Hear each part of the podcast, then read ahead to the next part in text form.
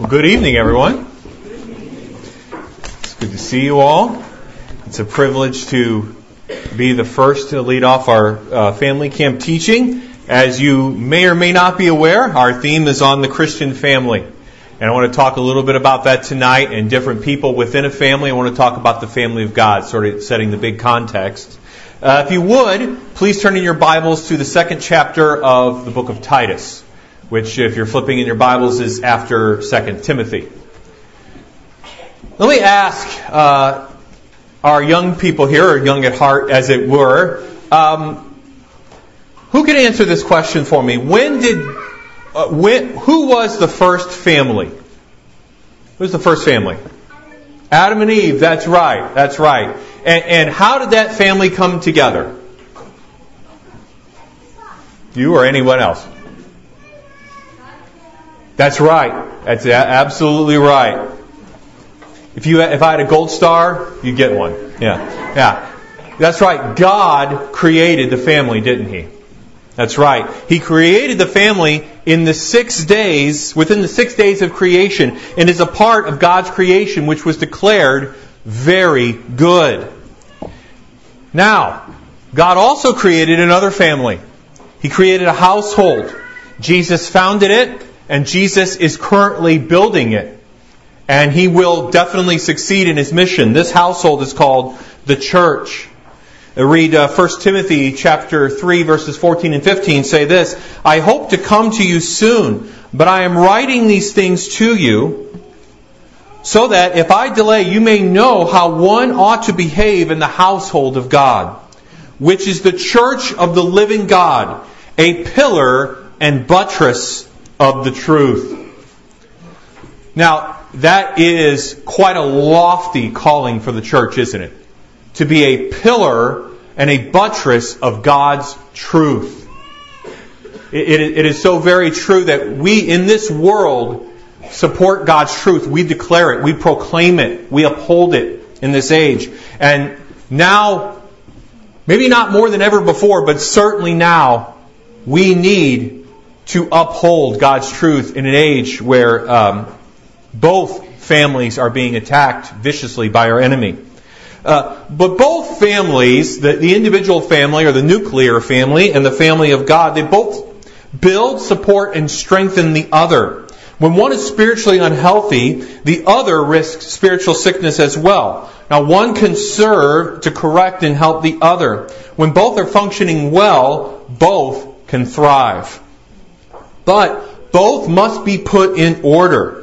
And the Bible speaks of putting both in order as well. If you just look at Titus chapter 1 and verse 5, our, our text tonight will be out of chapter 2, but this sets the stage. If you just look at uh, Titus chapter 1 verse 5, Paul tells Titus, to whom he writes this letter, what his job is, what his mission is. And he says this, This is why I left you in Crete so that you might put what remained into order and appoint elders in every town as I directed you. So, pretty clear.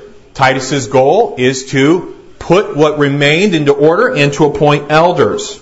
But there's a problem in Crete. And the problem is, is that there, are these false teachers who are upsetting things. And I want us to take a note look at this. Let's look at verses 10 and 11 in the first chapter. Titus 1 verses 10 and 11. Take a look at that. It says this, For there are many who are insubordinate, empty talkers and deceivers, especially those of the circumcision party. They must be silenced since they are upsetting, notice what it says there, whole families by teaching for shameful gain what they ought not to teach.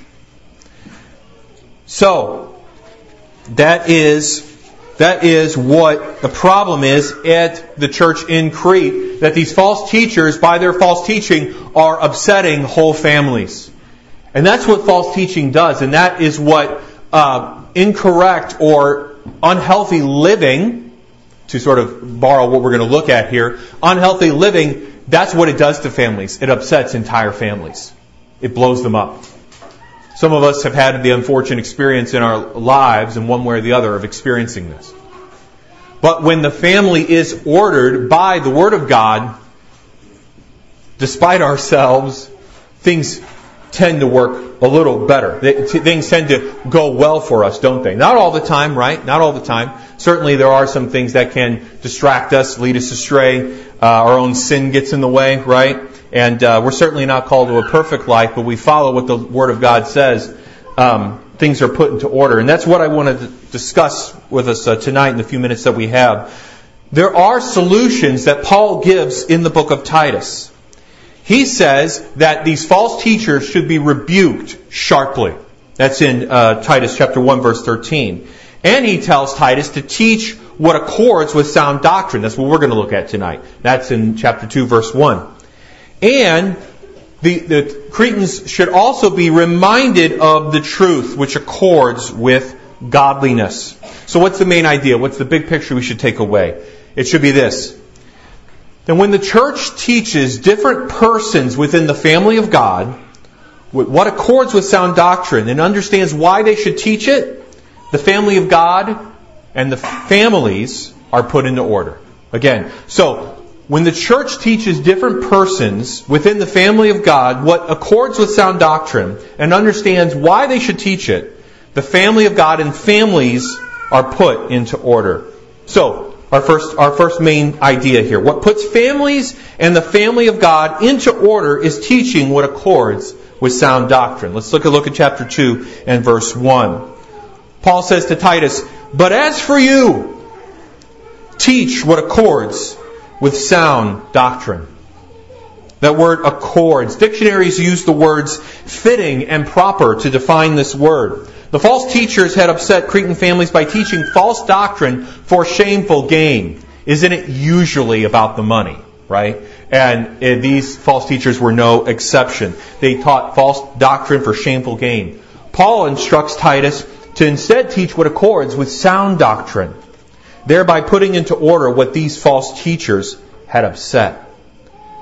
Greek dictionaries give two basic definitions for the Greek word for sound here either healthy or accurate or correct. While healthy is appealing, I, I, I lean towards the idea of, of correct, but you could, I guess, take it either way.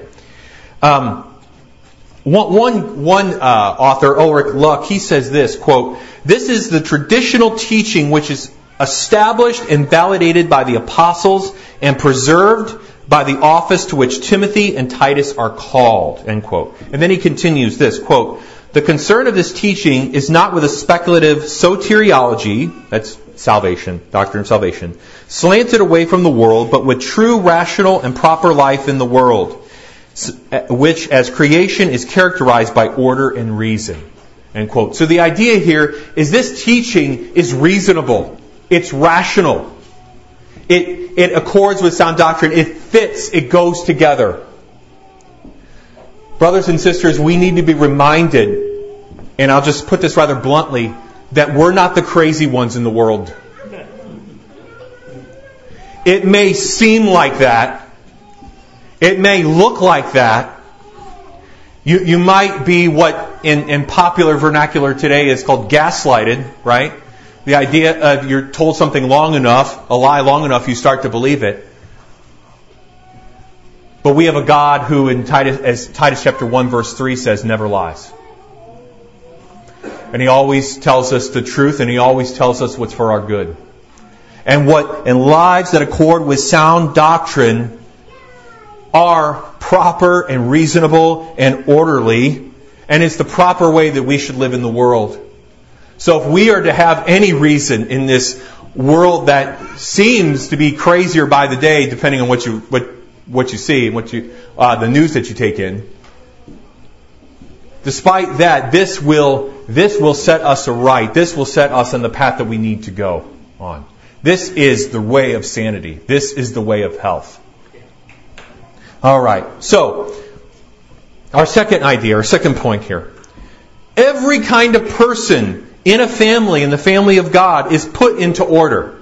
Every kind, every type. Paul, Paul discusses every type. It's really amazing how specific he gets here.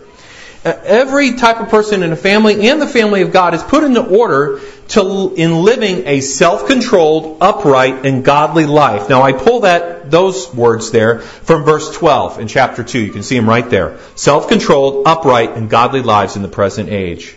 So every type of person is put into order in living a self-controlled, upright, and godly life, which accords or goes along with sound doctrine.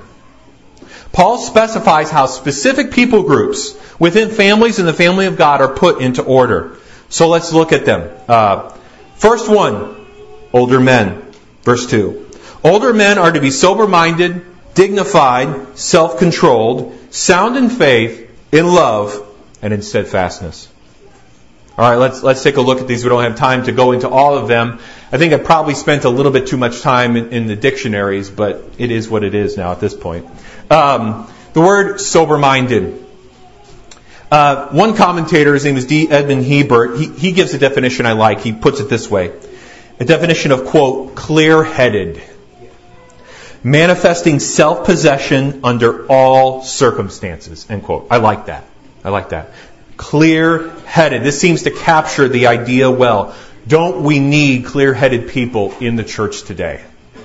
And don't we need clear headed people in our families as well? A person who's clear headed, who's not upset, who can see things rightly and know how to appropriately react or plan. Right? We need more sober mindedness, not only for older men, but for all of us, amen? And that's the point that we want to make too, is that these character traits don't, they aren't just for the specific people group that Paul addresses, right? They're for everybody. But he especially addresses these particular groups. And we'll, moving ahead, we have the word dignified. The word dignified. Now, Greek dictionaries indicate that this word conveys, among other things, the concept of dignity respect, honor, seriousness, and worthiness. Older men and families and in the family of God should live in such a way that their behavior indicates that they take their faith and their responsibilities with the utmost seriousness. And as some of these dictionaries indicate, they live their lives in such a way that it commands respect. If any of you had, have had the privilege of knowing an older man who is dignified, and whose life was in such, not perfect of course, but lived in such a way that, not that he would say, you should respect me, but by the way he lived his life, it just commanded that respect. Do you ever have that experience? It's a one I'm sure that you reflect on well, and it's one that we certainly need more of in the church. And I think that we do have some good examples of that at, at Rockport. And may their tribe increase ever even more. Amen. All right, and now we have the word that comes up again and again and again in the book of Titus. What is it? Self control. Do you see it? Self control. Two Greek dictionaries both use the words moderate and sensible to describe this word. Now, the Legacy Standard Bible and the New American Standard 95 version use the word sensible to translate this word. It's a, it's a good word. In a culture, uh, the Cretan culture, which was known by their beastly behavior and their self-indulgence, self-control, crucifying the flesh, denying yourself, and embracing righteousness was greatly needed for every person. And wouldn't you say that that certainly applies today? Self-control certainly applies today. This word, or a form of this word, appears six times in the book of Titus. You can even count them. You know, six times. Chapter 1 verse 8, chapter 2 verse 2, chapter 2 verse 4, chapter 2 verse 5, chapter 2 verse 6, chapter 2 verse 12. It highlights the importance for the need for the church to live this way. I think of the uh, verse in the book of Proverbs, Proverbs 25, 28. A man without self-control is like a city broken into and left without walls. This, if, if, boys and girls, let me encourage you tonight. If you don't hear anything else, hear this. Start to master self-control now. Because the Bible gives a very vivid illustration of what happens if you don't. See, back then cities were, they had walls around them. So to protect them from armies and people who would want to kill them. And if you didn't have a wall, you had no defense.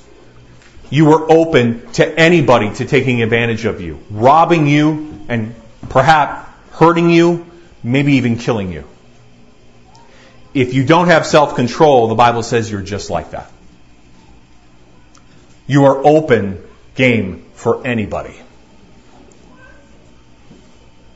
And certainly every age group needs to hear that. Amen.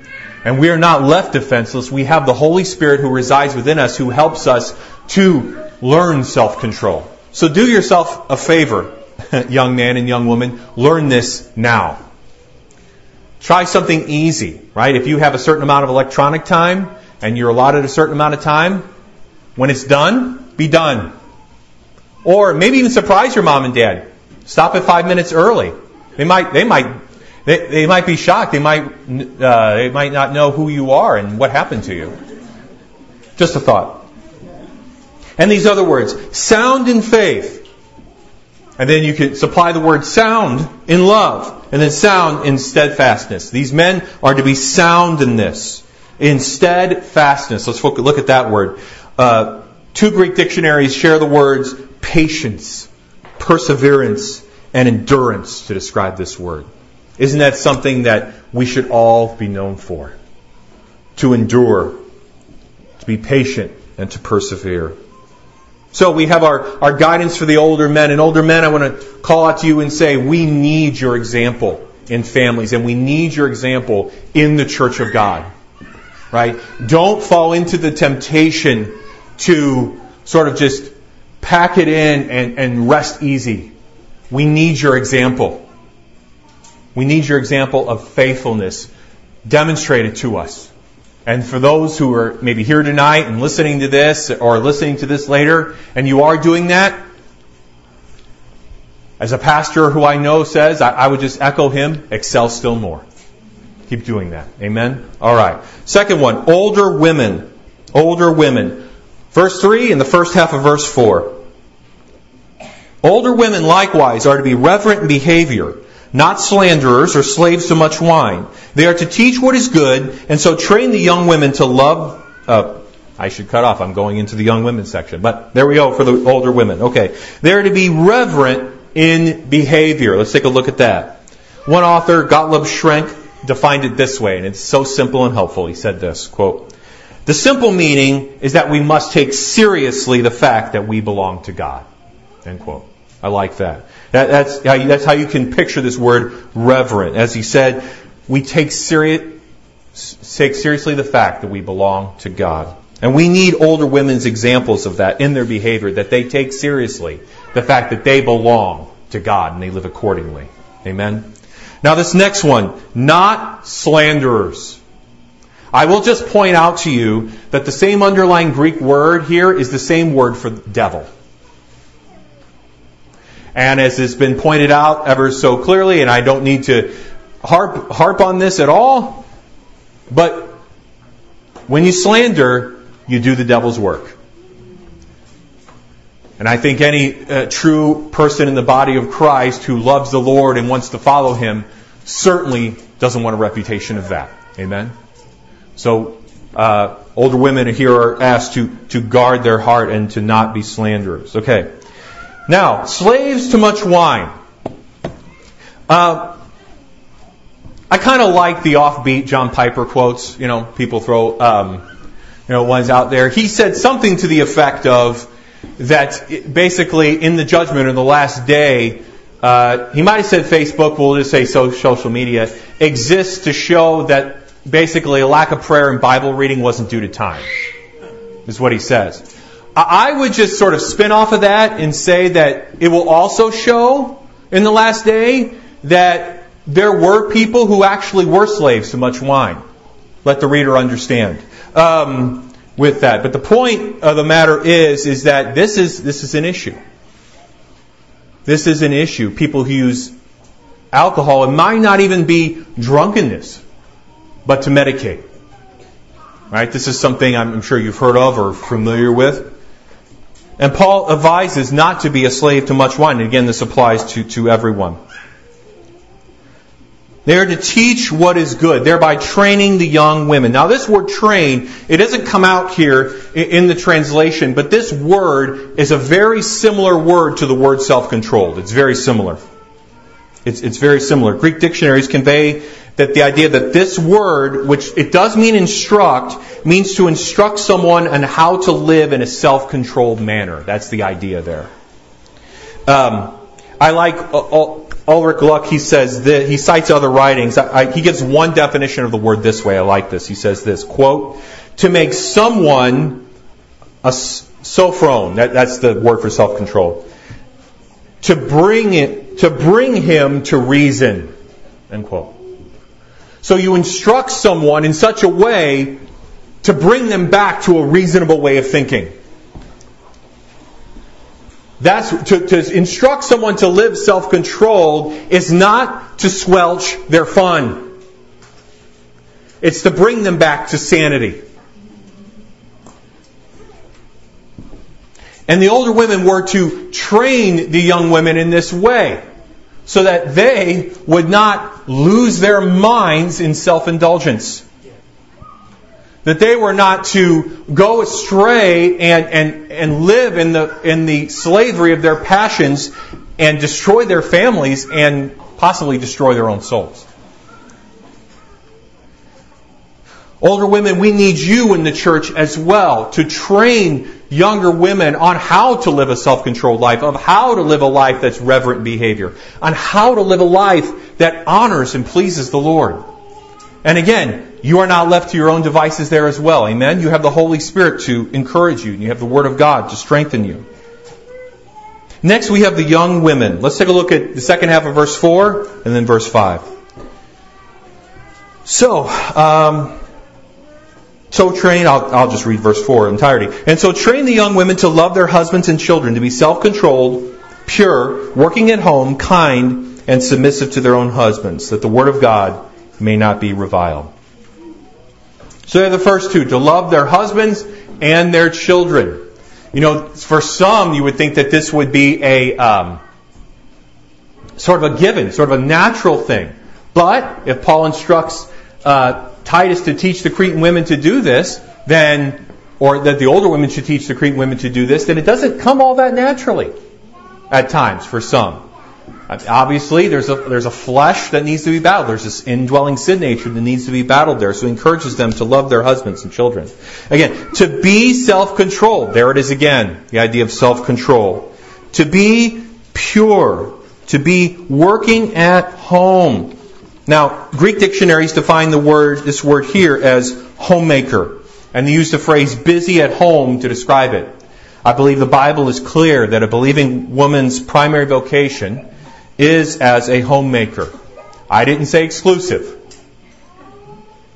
Just for the record. Um, uh, primary. It appears from God's Word that our generation is not the only one that struggled with this reality. Nevertheless, even this is listed among the characteristics which mark a believer as godly and upright. And if a woman uh, names Jesus as Savior and Lord, then she should be marked by this trait as well.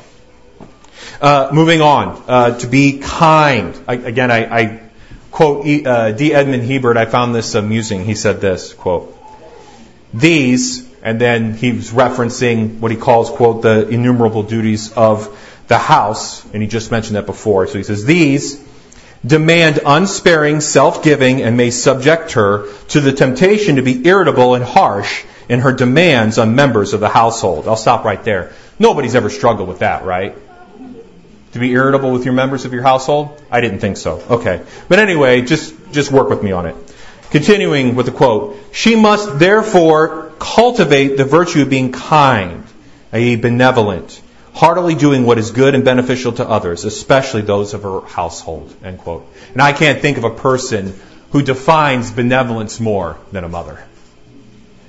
Amen. What, what a way to, what a way to show the love of God and the Holy Spirit's fruit in their life by being kind, by giving of themselves. So resist the temptation to irritability. And again, that would go for all of us. But I think mothers get driven especially crazy because uh, we're sinners and we tend to drive moms crazy. But Lord, help us not to do that. Amen.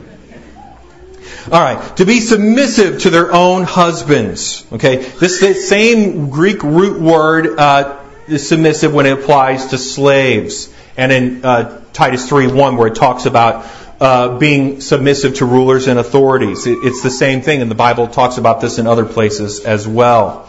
Uh, due to the curse, it seems that submission to one's husband has been a struggle since the fall. But as others have said, I'll just simply echo here that God doesn't call a woman to submit to all men, but only her husband, right? That she should submit to him in view of Christ. And that she should not submit to her husband if he directs her to sin. Amen. And if he and if the husband leads as Christ leads the church, then the submission would hopefully be one of joy. And what's the purpose? See, I love what the Word of God does because God doesn't just give commands willy nilly because He says, I said so. Right? He gives a reason. And what's the reason it says here? What's it say? That the Word of God may not be reviled. Right? Reviled. Now the LSB and the CSB, they, they use the word slandered, and that's a good word, that's a good word for it. We, we certainly, the, the reason why young women should live this way is so that the Word of God isn't slandered among the unbelievers. Again, if, the, if, if we are blood-bought, spirit-filled saints, we, that's certainly not a desire that we want, is for unbelievers to slander the Word of God or for the reputation of our Lord to be mocked. And now we come to the young men. Titus 2 verse 6. Likewise, urge the younger men to be self-controlled. There's only one command for younger men, but it is one that is all-encompassing. D. Edmond Hiebert, he calls it comprehensive be self-controlled. In an age where Cretans were described as liars, evil beasts, lazy gluttons, and in an age today where young men are enslaved by their various passions and pleasures, and in every age where young men are warned by the Word of God to flee familiar enslaving vices such as laziness, immorality, and fits of rage, this single, timeless, and all encompassing command will serve any Christian young man well in every area of his life if he would only exercise the wisdom to heed its call. And again, I will be a broken record if you remember nothing else. Practice self control now. Young men, do you realize that Satan plays the long game? Do you realize that he has put steps things in your way before you even realized it to break down your self control before you even realize it's gone. Right? You, you start like, you know, going over your screen time. Right? Or indulging yourself in a little bit of this, or I'll just look at this thing, or I'll just do that thing, and before you know it, you're completely out of control. Young men, God has made you for a purpose to do good works, which is something that Titus talks a lot about too. And if you don't have self control, you're going to be robbed of a lot of opportunities to do those good works for the Lord and to find joy in it. So don't just do it because the Lord tells you to, which you should anyway. But do it so you can find the joy of working hard for the Lord and accomplishing wonderful things for Him. Even Titus is not exempt from Paul's instruction to live a self-controlled, upright, and godly life. He is to teach others by his own example. Look at verses 7 and 8. Show yourself in all respects to be a model of good works, and in your teaching show integrity, dignity, and sound speech that cannot be condemned, so that an opponent may be put to shame, having nothing evil to say about us. So, Titus there is to show himself to be a model of integrity. I like what author Gunther Harder, he, he described the word this way, quote, innocence in the sense of not being or not able to be corrupted. End quote. Wouldn't you like, what, wouldn't you like to have a, a character that could not be corrupted? And Titus is called to do that because so much is at stake on his integrity. Second, we have dignity. And then third, we have sound speech that cannot be condemned. These things he is to show himself as a model. Why? Again, the Lord gives a reason through the apostle Paul, so that an opponent might be put to shame, having nothing evil to say about us. So Titus is not to give an enemy an opportunity to slander Christ's church. And then quickly we move to slaves, chapter 2, verses 9 and 10. Bondservants are to be submissive to their own masters in everything. They are to be well pleasing, not argumentative, not pilfering, but showing all good faith, so that in everything they may adorn the doctrine of God, our Savior. So the Christian slave is forbidden from rebelling against his or her master, but instead to show them submission in everything. And this would, of course, train them how to submit to the Lord in everything as well. And they're to be well pleasing. They're called to bring their masters pleasure and joy in their work and in their conduct. And by being well pleasing to their earthly masters, you guessed it, they would be well pleasing to their master in heaven as well. And they're to be not argumentative. Slaves are not to argue with their master over commands or their state of affairs. Instead, they're to be agreeable and compliant with their master's commands and current status. And they're not to pilfer. Anybody know what the word pilfer means? Thank you, steal. I heard somebody say that. Yep.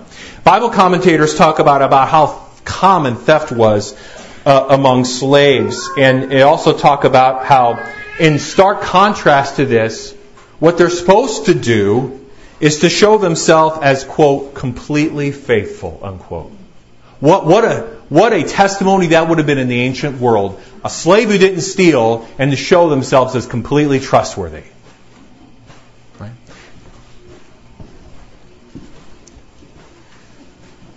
And what's the purpose of the Christian slave's lifestyle? So they may, and everything they may adorn the doctrine of God our Savior. So again, there's another purpose. So we've covered older men, older women, younger men and younger women, and then Moving along, families in the family of God live self controlled, upright, and godly lives because of God's gracious works through Jesus Christ. And we'll just look at this quickly, verses 11 through 14. They say this.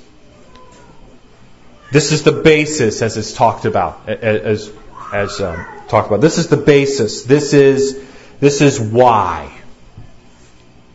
Verse 11, for the grace of God has appeared bringing salvation for all people, training us to renounce ungodliness and worldly passions and to live self controlled, upright, and godly lives in the present age.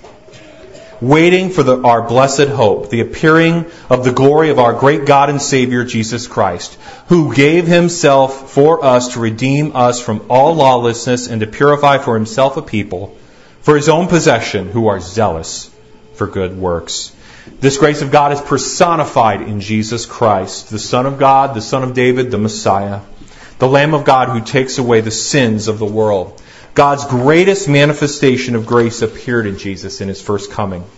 As Scripture says, he has appeared once for all at the end of the ages to put away sin by the sacrifice of himself. Hebrews 9:26. And 1 John 3 verse 5 says this, you know that he appeared in order to take away sins, and in him there is no sin. In his appearing, Jesus brought salvation for all people. Now, this text is a good test of how you interpret the Bible because the context makes it clear that Jesus is not talking about every single person in the world. What he's talking about is all kinds of people because we just got done talking about what? All kinds of people, right? Older men, younger women, older women, younger men, and slaves. Nobody, no class of people is excluded from God's salvation in Jesus Christ. Isn't that good news? Now, this salvation not only cleanses from sin, but it also works. This salvation does two things, and this is what the text says. It teaches us to renounce ungodliness and worldly passions, and it teaches us to live self controlled, upright, and godly lives in the present age. But while we are to renounce ungodliness and worldly passions and to live self controlled, upright, and godly lives in the present age, we also should be marked by an underlying, ever present, expectant, blessed hope for the future. And what's the text say? What is that? It says it's the appearing of the glory of our great God and Savior Jesus Christ. We are to eagerly anticipate His return. This should be something that marks us every day. At every moment, we should be eagerly awaiting for Him to return and to see His glory and to be with Him. It's a prime motivation for holiness in every, any believer's life. Amen? And then Paul goes on to further describe what Jesus did in His first coming. He gave Himself for us. And what was the twofold purpose? What's it say? To redeem us from all lawlessness and to purify for himself a people for his own possession who are zealous for good works. So, Jesus dies to buy back his people from their bondage to sin, which 1 John 3 4 says is lawlessness. And he does it to purify for himself a people, a family. And I like the way that the language is here there because the, it, it, it uh, shows it's singular. So the family is like a unit. And the zealous for good works, really you could read that as a good works zealot. The church should be known as a good works zealot. Authors talk about that, another word being enthusiastic. We should be enthusiastic for doing good works. We should be trying to be busy all the time how we can do good works. And the good works that we are to do, we've even seen right here in the text tonight, is to walk in this way that the Lord has called us to walk. And then finally, living a self-controlled, upright, and godly life is to be declared. Look at uh, Titus 2.15. Declare these things. And it's also to be exhorted and rebuked, depending on the situation. He says, exhort and rebuke with all authority. And then finally, no one in the family, in a family, and no one in the family of God is to disregard it. Look what it says here. Let no one disregard you. Now, author, commentators, and a pastor, uh, Jim Elliff, he's uh, they're really good at pointing out that Titus here is what's quote unquote called an apostolic representative. He's not a pastor per se, but he carries the authority of an apostle, the apostle Paul, and he was to declare what was instructed he was to exhort the believers to live this way, and he was to rebuke those who didn't listen. And he was not to let anyone disregard him. That's a temptation for all of us. Because even though we don't have Titus here reading, we have words that were written to him right here.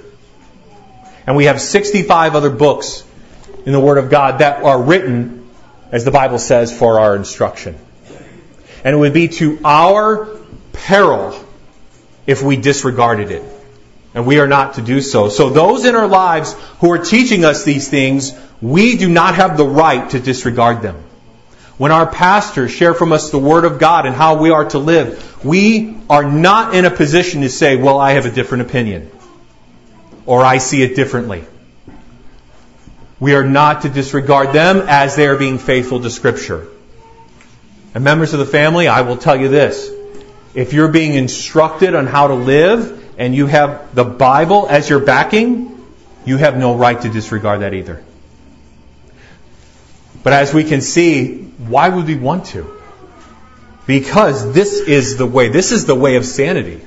This is the way of life. This is the way of true happiness. So what have we seen? What have we learned?